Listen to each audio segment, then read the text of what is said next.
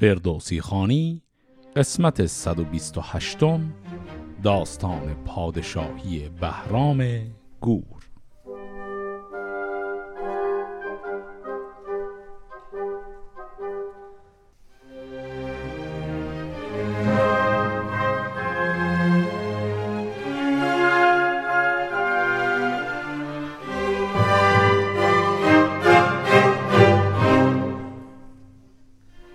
قسمت قبل دیدیم که بهرام به کمک منظر و پسرش نعمان تونستند بزرگان ایران رو که می‌خواستند کل خاندان بهرام رو از پادشاهی خلع کنن مجبور کنن که پای میز مذاکره بیان و منظر در این مذاکره لشکر خودش رو هم به عنوان نوعی اهرام فشار آورد. و الان بهرام می‌خواد با بزرگان ایران به مذاکره بشینه. چو خورشید بر زد سر از تیغ کوه ردان و بزرگان ایران گروه پذیرش شدن را بیاراستند. یکی دانشی انجمن خواستند. نهادند بهرام را تخت آج به سر برنهادان بهاگیر تاج. نشستی به داین شاهنشهان بیاراست. کو بود شاه جهان؟ ز یک دست بهرام منظر نشست. دگر دست نعمان و تیغی به دست. همه گرد بر گرد پرده سرای نبود جز بزرگان تازی به پای. از ایرانیان هر که بود پاک رای بیامد به دهلیز پرده سرای. بفرمود تا پرده برداشتند ز درشان به داواز بگذاشتند. رسیدند نزدیک بهرام شاه بدیدند زیبا یکی تاج و گاه. به داواز گفتند انو شب بدی همیشه ز تو دور دست بدی. شهنشاه پرسید و بنواختشان به دنداز بر پایگه ساختشان. خب در همین ابتدا یه نکته جالب رو دیدیم. قرار بود این بزرگان منطقه پارس بیان و با بهرام و منظر مذاکره بکنن. اما تصور بر این بود که بهرام و منظر و این گروهشون قرار برن خدمت اونها برسن و در یک کاخی در همین منطقه پارس اونها رو ببینن. اما برعکس عملا شد. بهرام و منظر اینها یک خیمه بزرگی فراهم کردند یک تخت خیلی همچین شاهانه هم گذاشتن اونجا و کلا یک مجلس شاهانه درست کردن. انگار که همین الان بهرام شاه ایران هست. و دست راست و چپش هم منظر و نومان نشستن. بزرگان عرب دیگری هم که باش اومدن همه اونجا وایسادن. و کلا انگار که یک دربار شاهی داره. تاج هم بر سر خودش گذاشته و وایساده. و بعد اون بزرگان منطقه پارس رو دعوت کرد بیان او رو ببینن. بشه که اون بره اونها رو ببینه. و همه اونا الان اومدن و این مجلس باشکوه رو دیدن. طوری که انگار همین الان بهرام شاه هست. چون این گفت بهرام که ای مهتران جهان دیده و سال خورده سران پدر بر پدر پادشاهی مراست. چرا بخشش اکنون به رای شماست؟ اینجا هم کلمه بخشش معنیش کرامت و بخشیدن و اینا نیست. منظورش همین تقسیم کردن یعنی همون تعیین کردن. حرفش اینه که ما پدر در پدر خاندان پادشاهی هستیم. کی گفته شما مسئول تقسیم کردن وظیفه پادشاه هستید؟ تعیین پادشاه رو کسی به دست شما نداده بود. به گفتند ایرانیان که ما را شکیبا مکن بر زیان نخواهیم یک سر به شاهی تو را بر و بوم ما را سپاهی تو را که از این تخمه پر داغ و دودیم و درد شب و روز با پیچش و باد سرد. چون گفت بهرام کاری رواست هوا بر دل هر کسی پادشاست مرا گر نخواهید بیرای من چرا کس نشانید بر جای من؟ خب حالا بهرام سال دیگری داره می‌پرسه. وقتی گفت شما بر چی تصمیم گرفتید اونها این ذکر رو می‌کنن که خب خاندان پادشاهی تو یعنی در حقیقت پدر تو چه ظلمهایی بر کشور کرده و ما نمی‌خوایم آدمی در اون حد ظالم دیگه پادشاه باشه. این حرف رو که می‌زنن بهرام در جواب میگه باشه حالا نمی‌خواستید من شاه بشم چرا در تعیین شاه نظر منو نپرسیدید؟ حالا به هر حال من شاه هم نباشم. یه شاهزاده مهمی که هستم منم خودم جز بزرگان کشور هستم یا نه؟ شما همه دوره هم جمع شدید شاه تعیین کردید. خب رأی منم باید حساب شه. چون این گفت موبت که از راه داد نه کهتر گریزد نه خسرو نژاد. تو از ما یکی باشو شاهی گزین که خوانند هر کس بر او آفرین. پس الان اون حرفش رو پذیرفتن. گفتم باشه این یک مجلسی هست برای تعیین شاه. تو خودت یک رأی داری مثل بقیه ما. سه روزن در این کار شد روزگار که جویند از ایران یکی شهریار. نوشتند پس نام صد نامور. فروزنده تاج و تخت و کمر. از آن صد یکی نام بهرام بود که در پادشاهی دلارام بود. از این صد به پنجاه باز آمدند پر از چاره و پر نیاز آمدند. ز پنجاه بهرام بود از نخواست اگر جست جای پدرگر نجست. ز پنجاه باز آوریدند سی از آن انجمن تازی و پارسی. ز سی نیز بهرام بود پیش رو که هم تاجور بود و هم شاه نو. ز سی کرد بیننده موبت به چار و از این چار بهرام بود شهریار. خب تا حالا چی شد؟ پس اینها قرار شد فهرست کسانی که به اصطلاح امروزی کاندیدا قرار بشن برای پادشاهی رو اینا فراهم کردن از بزرگان کشور. اولین فهرست 100 نفره بود. شروع کردن روی 100 نفر رأی گرفتن. بعد این 100 تا رو تبدیل کردن به 50 تا. دوباره رو همین 50 تا هم رأی گرفتن. بعد داره میگه تو هر نوبتی که رأی می‌گرفتن این تعداد رو کمتر می‌کردن اسم بهرام در صدر این فهرست بود. بعد دوباره 50 هم دوباره کمتر شد. شد سی. سی هم کمتر شد. شد چهار. ولی باز توی همین چهار هم اسم بهرام در صدره. حالا یک سوالی ممکنه مطرح شه اینا که خب همه بزرگان ایران که خب اصلا نمی‌خواستن بهرام بشه شاه. چجوری که الان توی این رأیگیری ها بهرام دوباره در صدره. دلیلش اینه که توی این بیت بالاتر گفت از آن انجمن تازی و پارسی. پس این انجمنی که الان جمع شدن بزرگان منطقه پارس و بقیه ایران فقط یه بخشیشن. بقیهش بزرگان تازی بزرگان عربی هن که خود منظر و نومان به خودشون آوردن. پس اونا عملا یه گروهی با خودشون آوردن که این آرا رو بتونن به اصطلاح بشکنن. پس دلیل این که بهرام داره هی رأی بیشتری میاره اینه که یک عالمه از بزرگان عرب هم به این جمع الان اضافه شدن. خب اونا دارن به بهرام رأی میدن.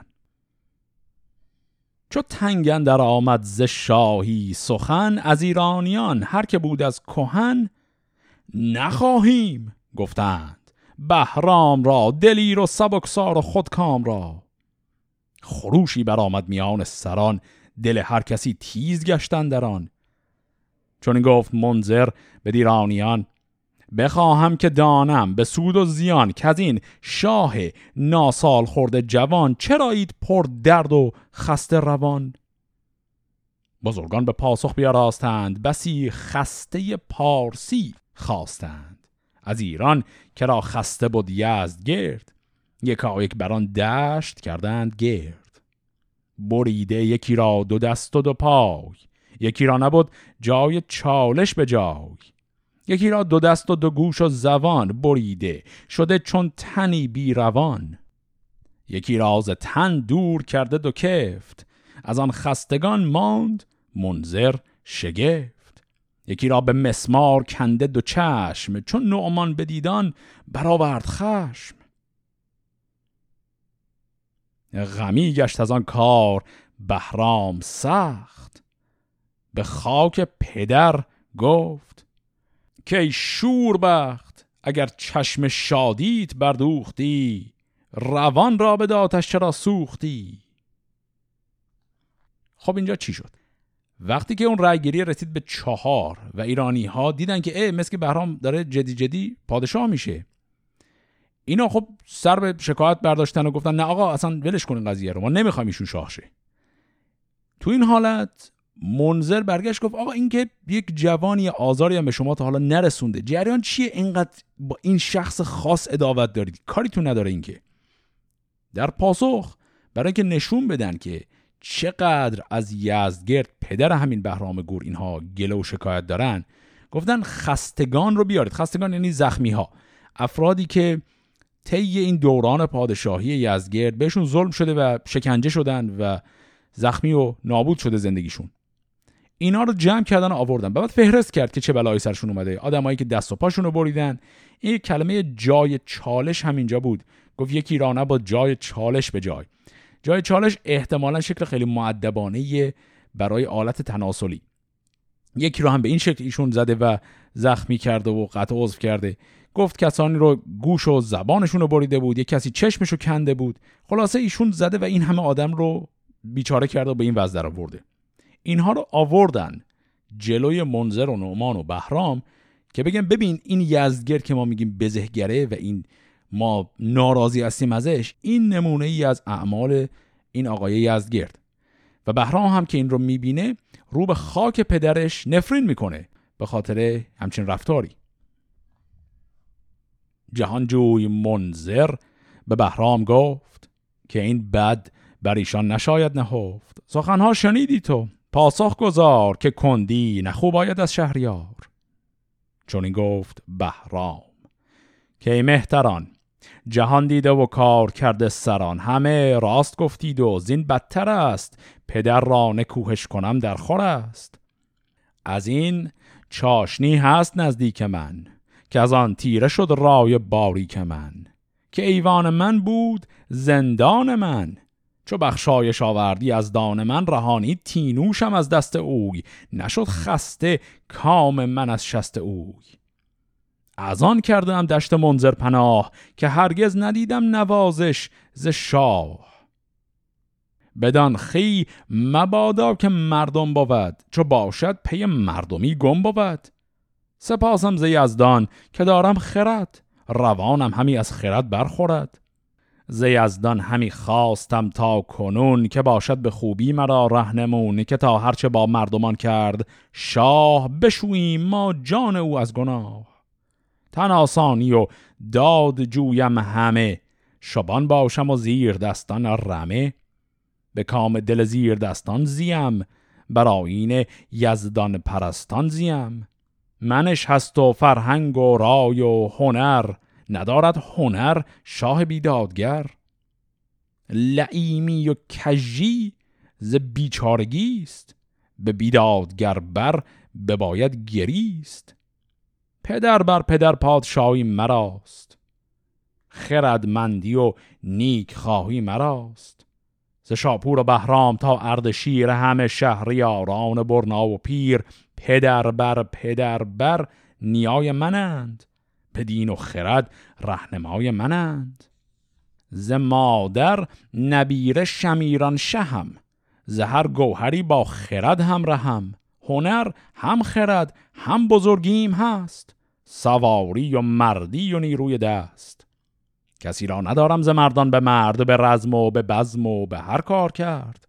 نهفته مرا گنج آگنده هست همان نام داران خسرو پرست.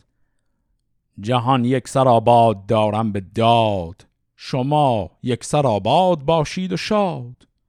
یکی با شما نیز پیمان کنم زبان را به یزدان گروگان کنم. بیاریم شاهنشهی تخت آج برش تنگ به میانش بنهیم تاج. زبیشه دو شیر ژیان آوریم همان تاج را در میان آوریم. ببندیم شیر ژیان بر دو سوی. کسی را که شاهی کند آرزوی شود تاج برگیرد از تخت آج. به سر برنهد نام بردار تاج. به شاهی نشیند میان دو شیر. میان شاه تاج از بر و تخت زیر. جزو را نخوانیم که از پادشاه اگر دادگر باشد و پارسا. وگر زین که گفتم به تابید یال گزینید گردن کشی ناهمال به جایی که چون من بود پیش رو سنان سواران شود خار و خف منو منظر و گرز و شمشیر تیز ندانند گردان تازی گریز. براریم گرد از شهنشاهتان سرفشان کنیم از برگاهتان کنون این که گفتیم پاسخ دهید. بدین داوری رای فرخ نهید. بگفتین و برخواست و در خیمه شد. جهانی ز گفتارش آسیمه شد. خیلی خوب اینو یک مروری کنیم. چه اتفاقی افتاد در این خطابه پر قدرت آقای بهرام. ایشون در ابتدا یک چیزی رو یادآوری کرد. وقتی که این ظلم های پدرش یزدگرد رو گفتند ایشون برگشت و اول از همه گفت که ببین من خودم هم این ظلم ها به تنم خورده منم دیدم این چجوریه و بعد این رو ذکر کرد که من توی اون کاخ و ایوانی که بودم اون سالها اونجا من اسیر و زندانیش بودم. یادمون هست که یزگرد او رو در کاخش زندانی می‌کرد و بعد برای مجالسی مثل نوروز و جشن صده برای جاهایی که به هر حال بار عام باید ببینن برای اونا میآوردش بیرون. بنابراین عامه مردم اصلا نمی‌دونستن که بهرام در حقیقت زندانیه تمام مدت. و الان این رو داره افشا می‌کنه که بله من زندانی شاه بودم منم دیدم این وضع چجوریه. و میگه اگر اون آقای تینوش نمی بود احتمالا این می‌زد دستی پای چیزی از منو هم می‌برید مثل همین بنده خداهایی که اینجا هستن می‌شدم منم. و دلیل این که رفته پیش منظر رو هم میگه میگه من از ترس پدر فرار کردم رفتم پیش منظر و اونجا زندگی کردم. اینا رو که میگه معین می‌کنه که خب من مثل پدرم نیستم. در وهله بعد یادآوری می‌کنه که درسته حالا پدرش یک آدم ظالمیه ولی خب جدن در جد اینها پادشاهان خوبی بودن. از اردشیر و اینها رو شروع می‌کنه ذکر کردن. یه کلمه دیگه هم اینجا میگه طرف مادری خودش رو هم. میگه من از طرف مادری نبیره فردی هستم به نام شمیران شه این آقای شمیران شه اسمش قبلا نیومده بود ولی خب میشه حد زد. ایشون داره میگه از طرف مادری هم اصل و نسب شاهانه ای داره. به هر حال اینها رو که میگه معین می‌کنه که خودش با پدرش خیلی فرقها داره.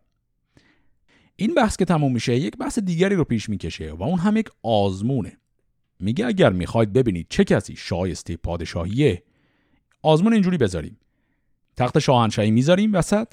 تاج شاهی رو می‌ذاریم روی اون تخت دو طرف اون دو تا شیر رو میبندیم. و هر کسی که واقعا توان شاه شدن داشته باشه باید بره از وسط این دوتا شیر این تاج رو با دست ورده رو بذاره رو سر خودش. اگر تونست که این آزمون موفق بیرون اومده می‌تونه شاه شه. اگر نه که نه. و باز از همون اهرام فشار و حربه‌ای که در قسمت قبلی دیدیم استفاده کرد. این آزمون رو که پیش کشید بعد خیلی سریع هم گفت اگر شما با این آزمون و کلا این شیوهی که من الان پیشنهاد دادم مخالف هستید خب دیگه کارمون میفته به شمشیر کشی. و این خطابه با این پرقدرتی رو که گفت بلا فاصله هم از اونجا اصلا پاشد و رفت. و حالا بزرگان ایران میمونن و این شرایطی که بهرام گذاشته.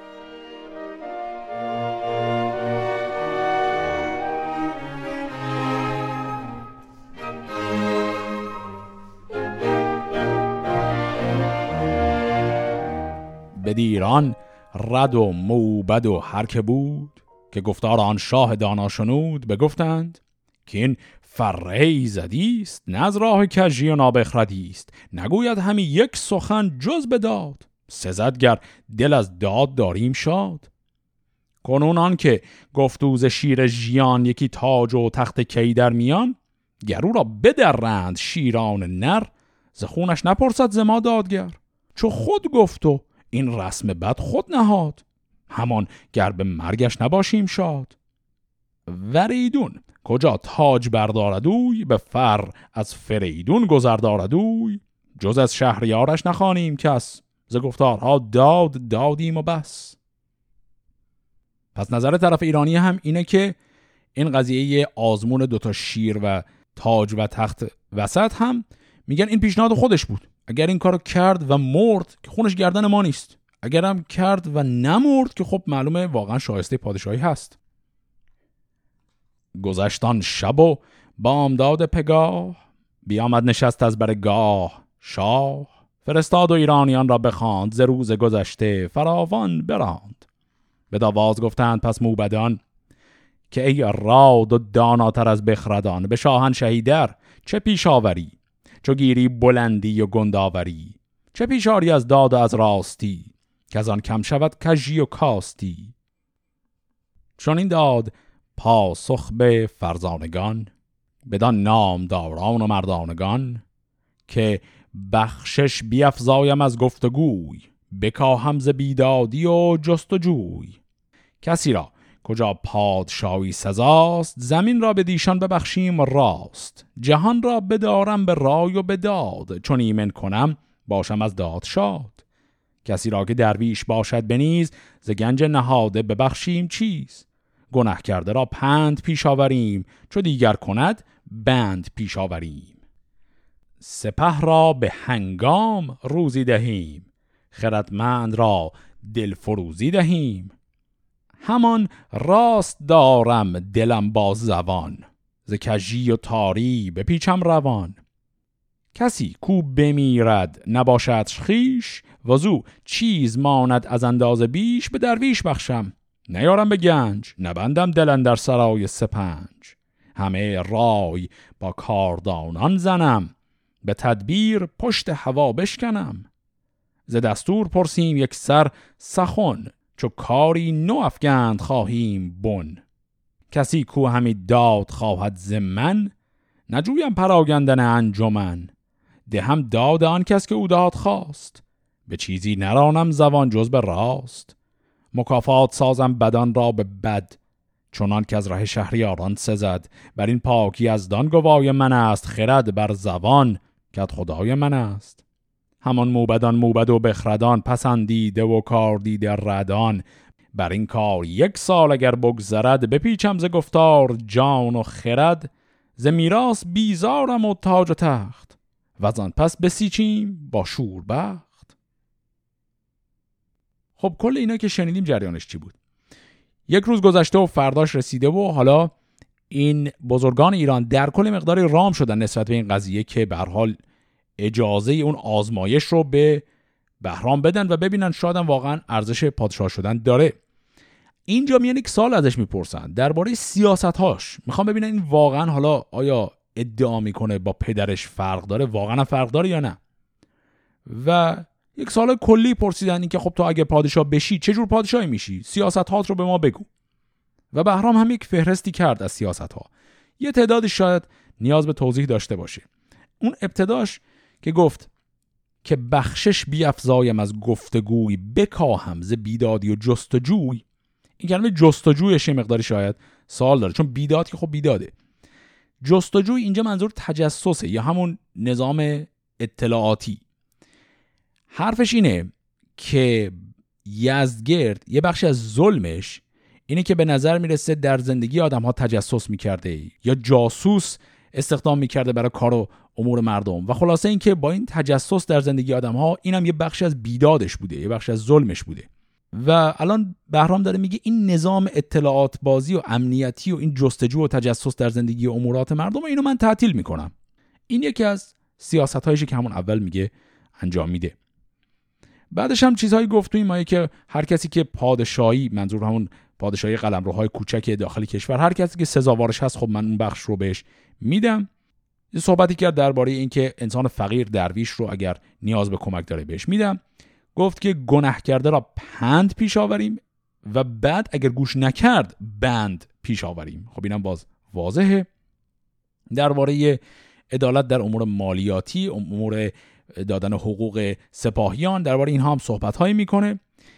یه چیز دیگه هم که میگه باز در اینکه عدالتش رو نشون بده میگه اگر یه کسی بمیره و ورسه این نداشته باشه این اموالش به کی می‌خواد برسه؟ مثل اینکه یک رسمی بوده یا یک سیاستی بوده که یزدگرد پیش کشیده و اون همین که وقتی یک کسی میمرده اگر ورسه نمیداشت اموالش می‌رسید به شاه. اموالش رو پادشاه بر خودش برمیداشت. الان بهرام میگه من همچین نمی‌کنم.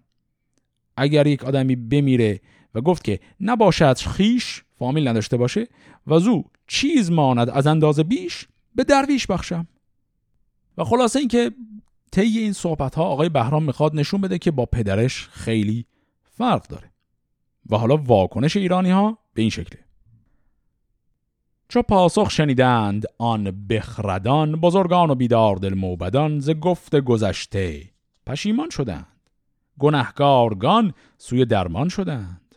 به داواز گفتند یک با دگر که شاهی بود زین سزاوارتر به مردی و گفتار و رای و نژاد از این پاکتر در جهان کس نزاد. زداد آفریده است ایزد ورا مبادا که کاری رسد بد ورا. همه نیکوی ها بیابیم از اوی به خورد و به داد اندراریم روی.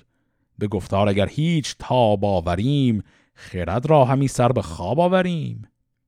بدین برز بالا و این شاخ و یال بگیتی کسی نیست او را همال. پس پشت او لشکر تازیان چون منظرش یاور به سود و زیان. اگر خود بگیرد سر گاه خیش بگیتی که باشد ز بهرام پیش؟ از آن پس از ایرانیانش چه باک؟ چه ما پیش او در چه یک مشت خاک؟ پس اینجا واکنش ایرانی ها دو تا تکه داشت. یه برش اینه که اقرار کردن به اینکه بله ایشون به نظر می‌رسه واقعا انسان عادل و کاردرستیه ور دیگهش اون ترسشونه. میگن حالا ما اینو ردم کنیم این که نمیره. منظر و لشکرش پشت سرش هستن. پس هم از شوق یک فرد عادل و هم از ترس شمشیر آدمی مثل منظر اینا به این نتیجه می‌رسن که بله این آقای بهرام به نظر میاد شایسته پادشاهیه و این جواب رو به بهرام میدن.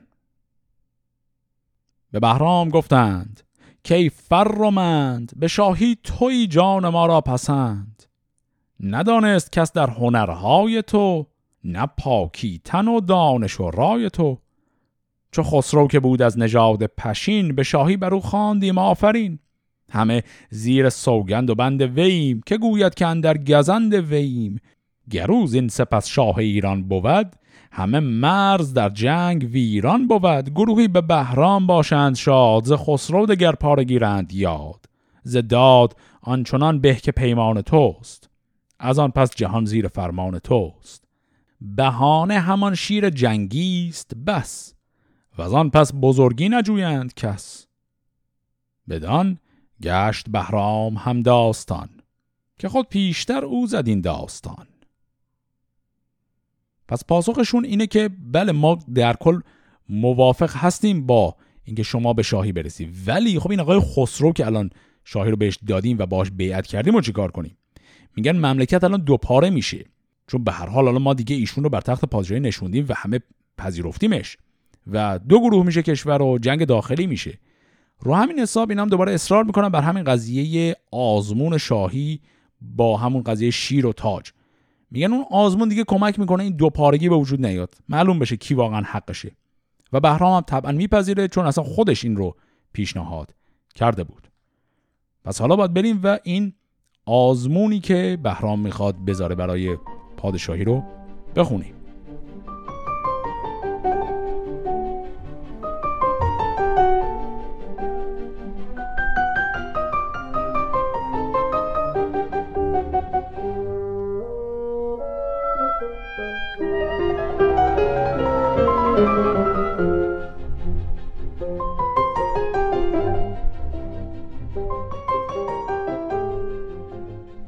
چنان بود آین شاهان داد که چون نو بودی شاه فرخ نژاد بر او شدی موبد موبدان.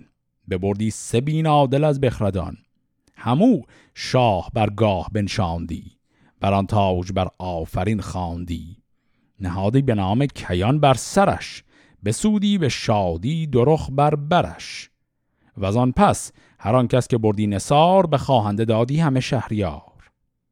به موبت سپردند پس تاج و تخت به هامون شد از شهر بیدار بخت.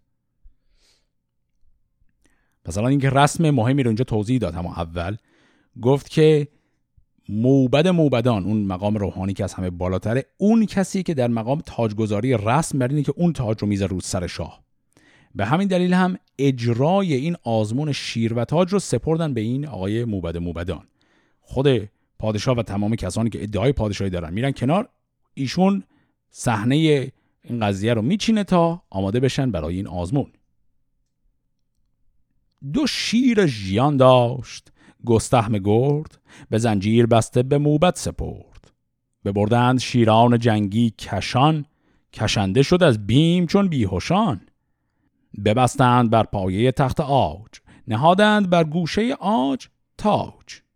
جهانی نظاره بران تاج و تخت که تا چون بود کاران نیک بخت چو بهرام و خسرو به هامون شدند بر شیر با دل پر از خون شدند. چو خسرو بدیدان دو شیر ژیان نهاده یکی افسران در میان بدان موبدان گفت تاج از نخست مران را سزاتر که شاهی بجست. و دیگر که من پیرم و او جوان. به چنگال شیر ژیان ناتوان. بر این بر گرو پیش دستی کند به برنایی و تندرستی کند. پس آقای خسرو همون اول گفت مراعات سن و سال من رو بکنید. آقای بهرام اول بره جلو. ایشون پیش دستی کنه در این آزمون. بدو گفت بهرام کاری رواست نهانی نداریم گفتار راست. یکی گرزه گاف سر برگرفت جهانی بدو ماندن در شگفت. بدو گفت موبت که ای پادشاه خردمند و با دانش و پارسا همی جنگ شیران که فرمایدت؟ جز از تاج شاهی چه افزایدت؟ تو جان از پی پادشاهی مده خورش بی بهانه به ماهی مده. همه بیگناهیم و این کار توست جهان را همه دل به بازار توست. بدو گفت بهرام که دین پژوه؟ تو زین بیگناهی و دیگر گروه هم آورده این نر شیران منم. خریدار جنگ دلیران منم. بدو گفت موبت به یزدان پناه چو رفتی دلت را بشوی از گناه. چنان کرد کو گفت بهرام شاه دلش پاک شد توبه کرد از گناه. همین رفت با گرزه گاوروی چو دیدند شیران پرخاش جوی یکی زود زنجیر بکس است و بند بیامد بر شهریار بلند بزد بر سرش گرز بهرام گرد ز چشمش همه روشنایی ببرد. بر دیگر آمد بزد بر سرش فرو ریخت با دیده خون از برش. جهاندار بنشست بر تخت آج به سر برنهادان دل افروز تاج. به یزدان پناهید کوبت پناه نماینده راه گم کرده راه. بشد خسرو و برد پیشش نماز. چون این گفت که ای شاه گردن فراز نشست تو برگاه فرخنده باد. یلان جهان پیش تو بنده باد. تو شاهی و ما بندگان توییم به خوبی فزایندگان توییم. بزرگان بر او گوهر افشاندند بر آن تاج نو آفرین خواندند. زگیتی برآمد سراسر خروش به دازر بود این جشن روز سروش. پس به این شکل آقای بهرام اومد ایشون با این گرزه گافسر زد و دوتا شیر رو خیلی راحت کشت و تاج رو گذاشت سرش و نشست روی تخت شاهی. و اولین کسی هم که اومد تبریک گفت بهش به مناسبت شاهی همین آقای خسرو بود. پس به این شکل این انتقال شاهی بدون هیچ جنگی اتفاق افتاد. اون جنگ داخلی بین طرفداران خسرو و بهرام که ازش میترسیدن اصلا اتفاق نیفتاد. آخرین بیتی هم که اینجا خوندیم تاریخ این روز تاجگذاری آقای بهرام رو گفت. گفت که به دازر بود این جشن روز سروش. روز سروش نام در تقویم همین زرتشتی نام روز هفدهم هر ماهی میشه روز سروش. چون گفت ماهش هم آذره پس روز هفدهم آذر روز تاجگذاری بهرام بعد از این آزمون با شیران بود. پس اینجا ما رسما وارد دوران پادشاهی بهرام گور میشیم. برای شروع پادشاهی بهرام گور فردوسی یک مقدمه خیلی کوتاهی داره. این مقدمه رو هم با هم بخونیم و بعد آغاز داستان پادشاهی بهرام گور که شامل همون خطبه بزرگی که او هم مثل باقی پادشاه می‌خواد بگه و سیاست هاش رو می‌خواد عنوان کنه شامل اون میشه.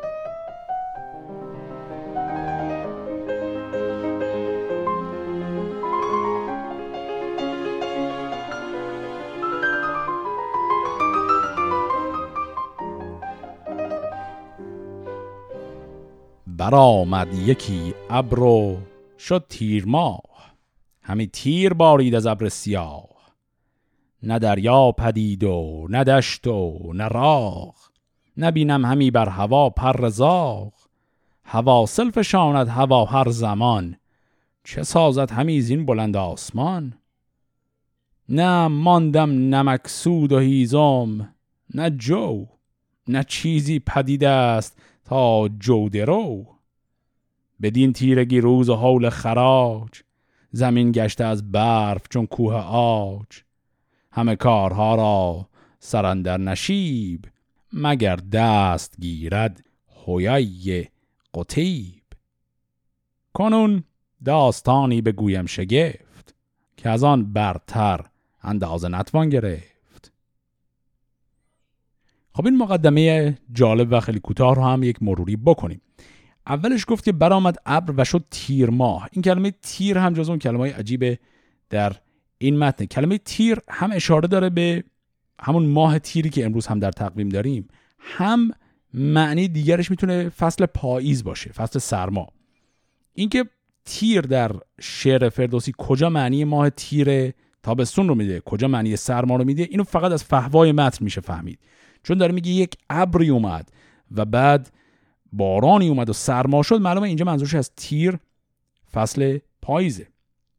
داره میگه هوا سرد شده و بعد هم کمی جلوتر گفت که حواسل فشانت هوا هر زمان. حواسل همون پرنده که امروز هم بهش میگیم حواسیل. و فصل مهاجرت این پرنده هم شده احتمالا. بعد دو بیت درباره فقر خودش گفت. گفت که نماندم نمکسود و هیزم نه جو.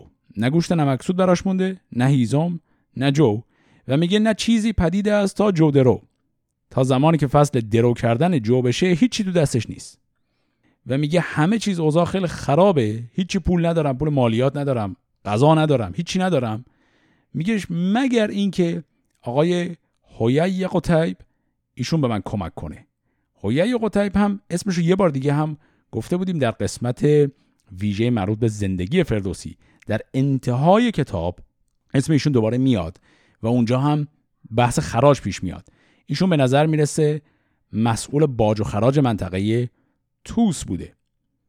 و اینجا فردوسی داره با آوردن نام ایشون ازش تشکر می‌کنه که می‌خواد خراج سالانه رو بر فردوسی ببخشه و با این کار یک نوع کمک مالی غیر مستقیمی به او کرده باشه. این مقدمه که تمام میشه بلافاصله فردوسی میگه که حالا می‌خوایم داستان رو شروع کنیم. در مورد داستانهای بهرام گور که اونها هم داستانهای طولانی خواهند بود در بخش اصطلاحا تاریخی شاهنامه یک نکته رو من همینجا باید بگم چون الان می‌خوایم وارد این داستانها بشیم. داستانهای بهرام گور هم داستانهای خیلی تکه تکه خواهند بود. خیلی شبیه به داستانهای اسکندر و بعدا جلوتر هم داستانهای انوشیروان. این که میگم تکه تکه است از نظر ساختار این شکلی از نظر محتوا این داستانها شباهت زیادی به داستانهای اسکندر ندارن. یعنی منتظر اون چیزایی مثل قوم نرم پایان و اون جریان ها منتظر اونا نباشید. همچون چیزایی تو داستان بهرام گور ما نداریم. اما داستانهای بهرام گور هم مثل ماجراهای اسکندر یه داستان خیلی کوتاه بعد دوباره تمام میشه. کامل اصلا ماجراش تمام میشه. میریم سراغ داستان کوتاه دیگه و این داستان کوتاه هم پیوستگی خاصی نداره. هر کدومش یک ماجرایی که درش بهرام گور قهرمان داستانه. ابتدای این داستان ها با بر تخت نشستن بهرام گور خطاب خوندن اون و یک مجموعی از سیاست هاش خواهد بود. این ابتدا رو در این قسمت با هم بخونیم. چو بر تخت بنشست بهرام گور به شاهی بر او آفرین خواند هور پرستش گرفت آفریننده را جهاندار بیدار بیننده را. خداوند پیروزی و برتری خداوند افزونی و کمتری خداوند داد و خداوند رای خداوند روزیده رهنمای. از آن پس چنین گفت که این تاج و تخت از او یافتم کافری است بخت. بدویستم امید و زویم حراس و زو دارم از نیکوی ها سپاس. شما هم بدونیز نازش کنید بکوشید تا عهد او نشکنید. زبان برگشادند ایرانیان که بستیم ما بندگی را میان که این تاج بر شاه فرخنده باد همیشه دل و بخت او زنده باد. و آن پس کجا آفرین خواندند همه پیش او گوهر افشاندند. چون این گفت بهرام که سرکشان زنی و بد روز دید نشان همه بندگانیم و ایزد یکیست پرستش جزو را سزاوار نیست. ز بد روز بی بیم داریم تان به بدخواه حاجت نیاریم تان. بگفتین و از پیش برخواستند بر او آفرینی نو آراستند شب تیره بودند با گفتگوی چو خورشید بر چرخ بنمود روی به دارام بنشست برگاه. شاه برفتند ایرانیان بارخواه. چون این گفت بهرام با مهتران که ای نامداران و نیکختران به یزدان گراییم و رامش کنیم بنازیم و دل زین جهان برکنیم. بگفتین و اسب گوان خواستند که بر بارگاهش بیاراستند. سه دیگر چو بنشست بر تخت گفت که رسم پرستش نباید نهفت به هستی یزدان گواهی دهیم روان را به دین آشنایی دهیم. بهشت است و هم دوزخ و رستخیز زنی کوز بد نیست راه گریز. کسی کو نگرود به روز شمار مرو را تو با دین و دانا مدار. به روز چهارم چو بر تخت آج به سر برنهادن پسندید تاج چون این گفت. که از گنج من یک زمان نیم شاد که از مردم شادمان نیم خواستار سرای سپنج نه از بازگشتن به تیمار و رنج. که آن است جاوید و این رهگذار تا از آز پرهیز و اندوه مدار. به پنجم چون این گفت که از رنج کس نیم شاد تا باشدم دست رس به کوشش بجوییم خورم بهشت خنک آنی که جز تخم نیکی نکشت. ششم گفت بر مردم زیر دست مبادا که جوییم هرگز شکست. سپه راز دشمنتن آسان کنیم بدندیشگان را حراسان کنیم. به هفتم چو بنشست گفت ای مهان خردمند و بیدار و دید جهان چو با مردم زفت زفتی کنیم همی با خردمند جفتی کنیم. هر آن کس که با ما نسازند گرم بدی بیش بینند از آن کس پدرم. هر آن کس که فرمان ما برگزید غم و درد و رنجش نباید کشید. به هشتم چو بنشست فرمود شاه جوانوی را خواندن از بارگاه. بدو گفت نزدیک هر مهتری به هر نامداری و هر کشوری یکی نامه بنویس با مهر داد که بهرام بنشست بر تخت شاد. خداوند بخشایش و راستی گریزنده از کجی و کاستی که با فر و برز است و با مهر و داد نگیرد جز از پاک دادار یاد. پذیرفتم آن را که فرمان برد گناه آن سگالد که درمان برد. نشستم بر این تخت فرخ پدر بر آین تحمورت دادگر. به داد از نیاگان فزونی کنم شما را به دین رهنمونی کنم. جز از راستی نیست با هر کسی اگر چند از او کجی آید بسی. بر آین زردشت پیغمبرم ز راه نیاگان خود نگذرم. نهم گفت زردشت پیشین به روی نهم پور پیغمبر راستگوی. همه پادشاهید بر چیز خیش نگهبان مرز و نگهبان کیش. به فرزند و زن بر همان پادشاه خنک مردم زیرک پارسا. نخواهیم آگندن ضرب گنج که از گنج درویش ماند به رنج. گریزد مرا زندگانی دهد و زین اختران بیزیانی دهد. یکی رامشی نامه خانید نیز که از آن جاودان ارج یابید و چیز. زما بر همه پادشاهی درود به ویژه که مهرش بود تار و پود. خب یک مروری بکنیم کل این چیزهایی که الان شنیدیم رو.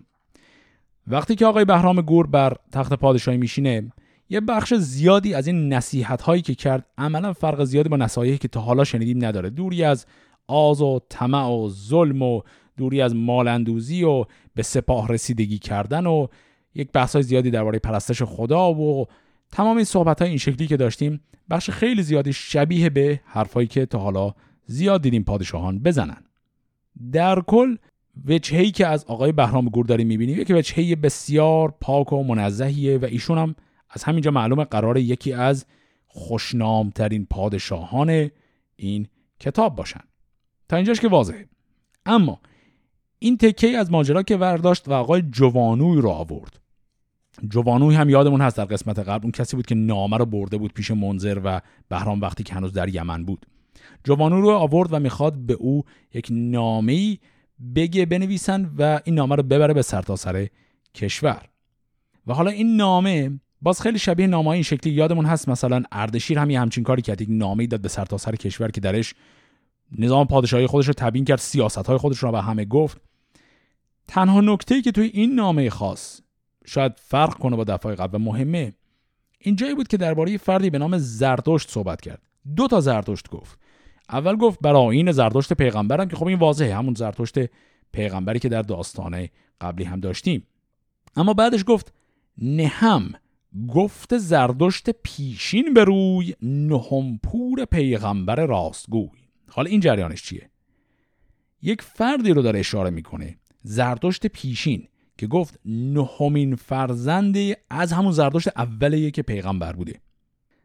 در حقیقت داره اشاره می‌کنه به یک موبد خیلی بزرگی که احتمالا اسمش از زردشت پسر آذرباد موبد بزرگ ساسانی که طبق اعتقاداتی که داشتند در اون زمان ایشون نهمین فرد از نسل زردشت زردشت پیغمبر واقعی دونسته می شده حالا اینکه واقعا ایشون نه تا نسل بره بالاتر به زردشت پیغمبر می‌رسه یا نه این چیزی نیست که خیلی بشه درش چون و چرا کرد. این باوری بوده که اون زمان حالا به حال وجود داشته. پس به عبارتی داره مقام دینی خودش و مقامش به عنوان شاه رو با همدیگه ترکیب می‌کنه و موضع مذهبی خودش رو هم اینجا خیلی واضح داره بیان می‌کنه. این میشه کل متن نامه‌ای که آقای بهرام گفت که حالا بنویسن بدن به مرزداران و شاهان مختلف مناطق مختلف کشور. باقی سیاست های بهرام و همینطور شروع اولین داستانی که برای پادشاهی بهرام گور خواهیم داشت رو در قسمت بعد با هم پی می‌گیریم. فعلا خدا نگهدار.